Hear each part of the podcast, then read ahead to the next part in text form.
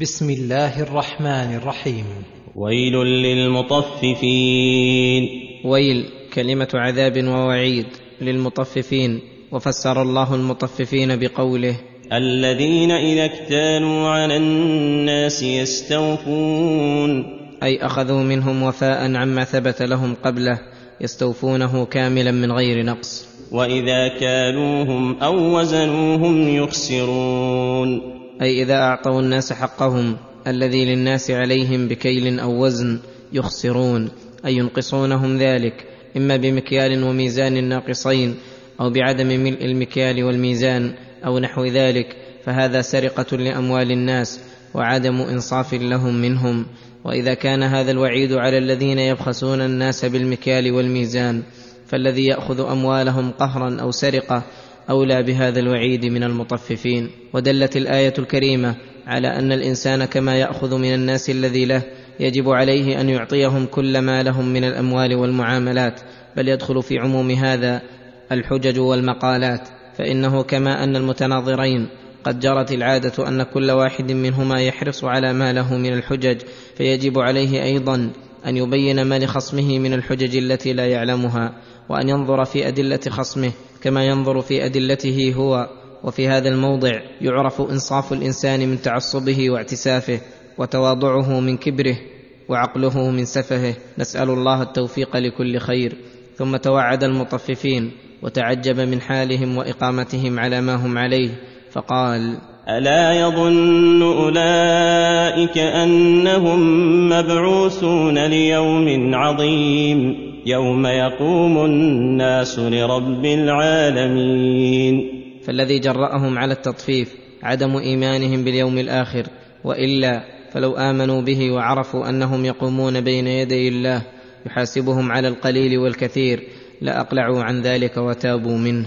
يقول تعالى كلا ان كتاب الفجار لفي سجين وهذا شامل لكل فاجر من أنواع الكفرة والمنافقين والفاسقين لفي سجين ثم فسر ذلك بقوله وما ادراك ما سجين كتاب مرقوم أي كتاب مذكور فيه أعمالهم الخبيثة والسجين المحل الضيق الضنك وسجين ضد عليين الذي هو محل كتاب الأبرار كما سيأتي. وقد قيل إن السجين هو أسفل الأرض السابعة مأوى الفجار ومستقرهم في معادهم. ويل يومئذ للمكذبين. ثم بين المكذبين بأنهم الذين يكذبون بيوم الدين. أي يوم الجزاء يوم يدين الله فيه الناس بأعمالهم. وما يكذب به الا كل معتد اثيم وما يكذب به الا كل معتد على محارم الله متعد من الحلال إلى الحرام اثيم أي كثير الإثم فهذا الذي يحمله عدوانه على التكذيب ويوجب له كبره رد الحق. ولهذا إذا تتلى عليه آياتنا قال أساطير الأولين. إذا تتلى عليه آياتنا الدالة على الحق وعلى صدق ما جاءت به رسله كذبها وعاندها. قال أساطير الأولين. أي من ترهات المتقدمين وأخبار الأمم الغابرين ليس من عند الله تكبرا وعنادا. كلا بران على قلوبهم ما كانوا يكسبون. كلا انهم عن ربهم يومئذ لمحجوبون واما من انصف وكان مقصوده الحق المبين فانه لا يكذب بيوم الدين لأن الله قد اقام عليه من الادله القاطعه والبراهين الساطعه ما يجعله حق اليقين وصار لقلوبهم مثل الشمس للابصار بخلاف من ران على قلبه كسبه وغطته معاصيه فانه محجوب عن الحق ولهذا جوزي على ذلك بأن حجب عن الله كما حجب قلبه في الدنيا عن آيات الله. ثم إنهم لصال الجحيم. ثم إنهم مع هذه العقوبة البليغة لصال الجحيم.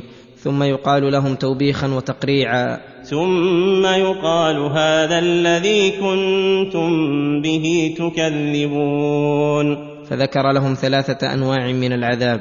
عذاب الجحيم وعذاب التوبيخ واللوم وعذاب الحجاب من رب العالمين المتضمنه لسخطه وغضبه عليهم وهو أعظم عليهم من عذاب النار ودل مفهوم الآية على أن المؤمنين يرون ربهم يوم القيامة وفي الجنة ويتلذذون بالنظر إليه أعظم من سائر اللذات ويبتهجون بخطابه ويفرحون بقربه كما ذكر الله ذلك في عدة آيات من القرآن وتواتر فيه النقل عن رسول الله وفي هذه الآيات التحذير من الذنوب فإنها ترين على القلب وتغطيه شيئا فشيئا حتى ينطمس نوره وتموت بصيرته فتنقلب عليه الحقائق فيرى الباطل حقا والحق باطلا وهذا من بعض عقوبات الذنوب. كلا إن كتاب الأبرار لفي عليين وما أدراك ما عليون. كتاب مرقوم يشهده المقربون. لما ذكر أن كتاب الفجار في أسفل الأمكنة وأضيقها ذكر أن كتاب الأبرار في أعلاها وأوسعها وأفسحها وأن كتابهم المرقوم يشهده المقربون. من الملائكة الكرام وأرواح الأنبياء والصديقين والشهداء وينوه الله بذكرهم في الملأ الأعلى وعليون اسم لأعلى الجنة. فلما ذكر كتابهم ذكر أنهم في نعيم وهو اسم جامع لنعيم القلب والروح والبدن. إن الأبرار لفي نعيم. على الأرائك ينظرون. على الأرائك أي على السرر المزينة بالفرش الحسان. ينظرون إلى ما أعد الله لهم من النعيم وينظرون إلى وجه ربهم الكريم. تعرف في وجوههم نضرة النعيم. تعرف أيها الناظر إليهم في وجوههم نضرة النعيم. أي بهاء النعيم ونضارته ورونقه فإن توالي اللذة والسرور يكسب الوجه نورا وحسنا وبهجة. يسقون من رحيق مختوم. يسقون من رحيق وهو من أطيب ما يكون من الأشربة وألذها. مختوم ذلك الشراب. ختامه مسك وفي ذلك فليتنافس المتنافسون. ختامه مسك. يحتمل أن المراد مختوم عن أن يداخله شيء ينقص لذته أو يفسد طعمه وذلك الختام الذي ختم به مسك. ويحتمل أن المراد أنه الذي يكون في آخر الإناء الذي يشربون منه الرحيق حثالة وهي المسك الأذفر فهذا الكدر منه. الذي جرت العادة في الدنيا أنه يراق يكون في الجنة بهذه المثابة. وفي ذلك فليتنافس المتنافسون. وفي ذلك النعيم المقيم الذي لا يعلم مقداره وحسنه إلا الله. فليتنافس المتنافسون.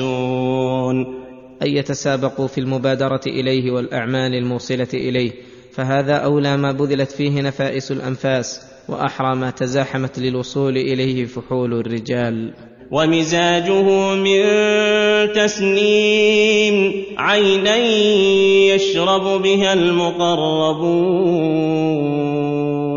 ومزاج هذا الشراب من تسنيم وهي عين يشرب بها المقربون. يشرب بها المقربون صرفا وهي أعلى أشربة الجنة على الإطلاق. فلذلك كانت خالصة للمقربين الذين هم أعلى الخلق منزلة وممزوجة لأصحاب اليمين أي مخلوطة بالرحيق وغيره من الأشربة اللذيذة. إن الذين أجرموا كانوا من الذين آمنوا يضحكون وإذا مروا بهم يتغامزون. لما ذكر تعالى جزاء المجرمين وجزاء المؤمنين وذكر ما بينهما من التفاوت العظيم أخبر أن المجرمين كانوا في الدنيا يسخرون بالمؤمنين ويستهزئون بهم ويضحكون منهم ويتغامزون بهم عند مرورهم عليهم احتقارا لهم وازدراء. ومع هذا تراهم مطمئنين لا يخطر الخوف على بالهم. وإذا انقلبوا إلى أهلهم انقلبوا فكهين. وإذا رأوهم قالوا إن هؤلاء لضالون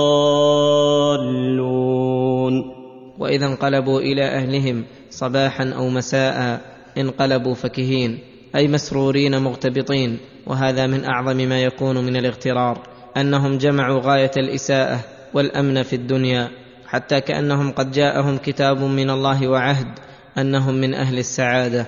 وقد حكموا لأنفسهم أنهم أهل الهدى وأن المؤمنين ضالون افتراء على الله وتجرؤا على القول عليه بلا علم. قال تعالى وما ارسلوا عليهم حافظين. أي وما ارسلوا وكلاء على المؤمنين ملزمين بحفظ اعمالهم حتى يحرصوا على رميهم بالضلال. وما هذا منهم الا تعنت وعناد وتلاعب. ليس له مستند ولا برهان. ولهذا كان جزاؤهم في الآخرة من جنس عملهم. قال تعالى فاليوم الذين امنوا من الكفار يضحكون. فاليوم أي يوم القيامة الذين آمنوا من الكفار يضحكون حين يرونهم في غمرات العذاب يتقلبون وقد ذهب عنهم ما كانوا يفترون والمؤمنون في غاية الراحة والطمأنينة. على الارائك ينظرون. على الأرائك وهي السرر المزينة ينظرون إلى ما أعد الله لهم من النعيم وينظرون إلى وجه ربهم الكريم. هل ثوب الكفار ما كانوا يفعلون؟ أي هل جوزوا من جنس عملهم؟ فكما ضحكوا في الدنيا من المؤمنين ورموهم بالضلال ضحك المؤمنون منهم في الآخرة ورأوهم في العذاب والنكال الذي هو عقوبة الغي والضلال. نعم ثوبوا ما كانوا يفعلون. عدلا من الله وحكمة. والله عليم حكيم.